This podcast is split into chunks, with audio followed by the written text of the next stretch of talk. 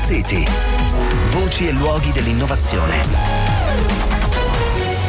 Di Maurizio Melis ricreare le connessioni eh, tra musica, persone, luoghi, eh, eventi, tecnologie dal XVI secolo fino ad oggi. Buonasera, benvenuti a Smart City. Questa sera parliamo di Polifonia, è un progetto europeo finanziato con 3 milioni di euro dal programma Horizon 2020 che eh, si propone eh, di dar vita, diciamo così, a un nuovo strumento per esplorare il mondo della musica, eh, la sua storia, le sue connessioni eh, con la cultura e con le vicende appunto storiche. Insomma, diciamo che si tratta di un tentativo di usare la tecnologia per cambiare il modo di rappresentare e soprattutto di rendere fruibile un dominio culturale. Polifonia è iniziato eh, lo scorso gennaio, proseguirà fino ad aprile 2024 e noi ne parliamo parliamo con Valentina Presutti, che ormai insomma è una conoscenza qui di Smart City, professoressa dell'Università eh, di Bologna, un'esperta di tecnologie eh, semantiche e della cognizione ed è coordinatrice scientifica del progetto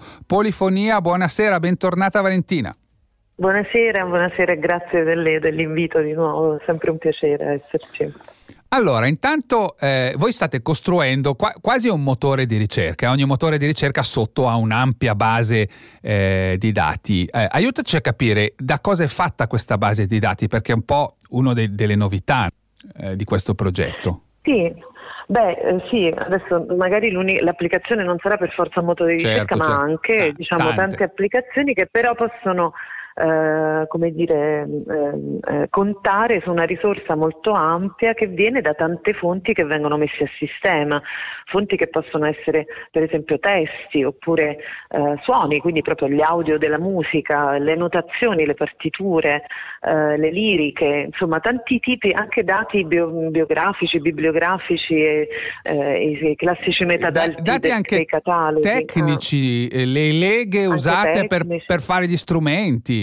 Sì, no. anche cose sugli strumenti, su, ovviamente sulle composizioni, ma anche sugli strumenti, sulle pratiche, sulle tradizioni, tutto ciò che in qualche modo possiamo chiamare come patrimonio musicale, no? con, identificare con questo termine. Chiarissimo, ampio. chiarissimo, e poi collegare anche tutti questi contenuti che nel migliore dei casi sono difficili sol- da trovare, figuriamoci. Eh, collegarli fra loro. E allora aiutaci a capire con qualche esempio che cosa si potrà fare di nuovo no? con questo eh, nuovo strumento, polifonia, un giorno quando sarà operativo. No? Partiamo da chi la musica la studia. Eh, la studia perché la sì. suona o perché magari eh, è uno studioso proprio di eh, storia della musica. Che cosa si potrà fare? Ma mm, eh, faccio un esempio di uno dei casi, noi abbiamo tanti casi di studio, chiamiamoli così, che analizzeremo per, per guidare le nostre ricerche.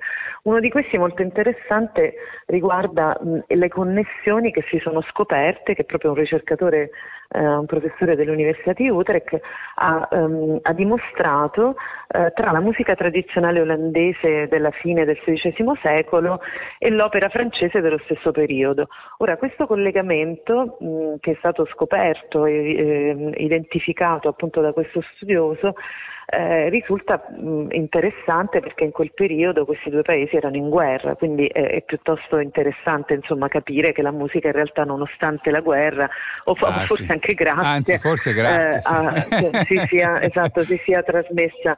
Però questo caso è uno di tanti che vengono scoperti dagli studiosi, però analizzando eh, manualmente, no? e sì, quindi quasi, quasi, quasi, quasi casualmente eh, certo, si trovano. Certo, esatto. Sì, sì. Invece l'idea è fornire a questi studiosi degli strumenti, che noi, noi applicheremo strumenti di intelligenza artificiale per analizzare grandissime mole di dati e cercare di, di aiutarli a rispondere a domande eh, di questo tipo, cioè quante somiglianze ci sono, eh, quante ce ne sono di questi casi? Certo, o potenzialmente quante, insomma quanti se ne Quante influenze no? ci siamo persi nella storia della sì, musica solo per sono, fare un esempio se ci sono analogie per esempio sul contesto politico, culturale che in qualche modo caratterizzano queste somiglianze, queste influenze. No?